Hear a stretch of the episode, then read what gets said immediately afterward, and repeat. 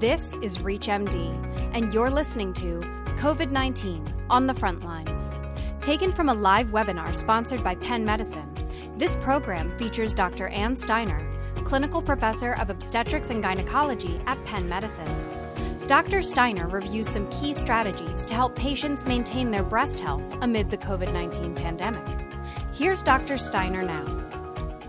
One that really got my attention is that, Dave, I saw there's been a 55% increase in alcohol sales across the United States in the month of March. So people are staying at home, they are stressed, they are increasingly isolated, and they may be self medicating.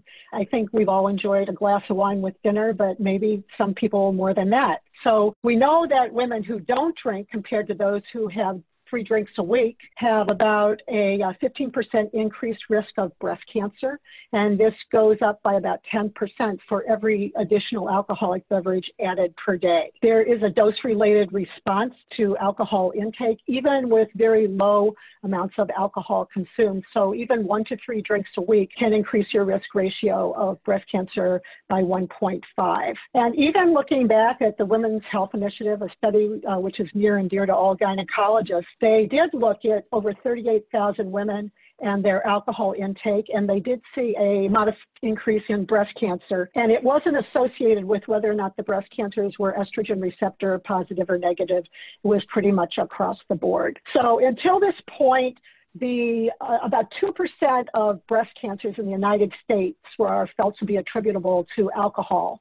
In Italy, where more alcohol is consumed prior to COVID, maybe even more after. About 11%, according to their data, of breast cancers are associated with alcohol use.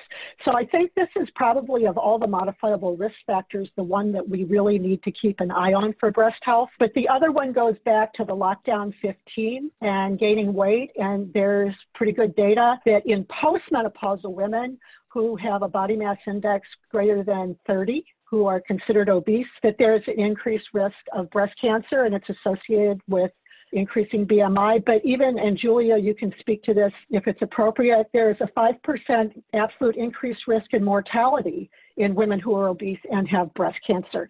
So it actually affects their survival. So these are the, of all the modifiable risks, the two that I think that women can keep in mind while they're sheltering at home.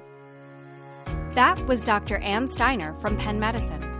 To access more episodes from COVID 19 on the front lines, and to add your perspectives toward the fight against this global pandemic, visit us at ReachMD.com and become part of the knowledge. Thank you for listening.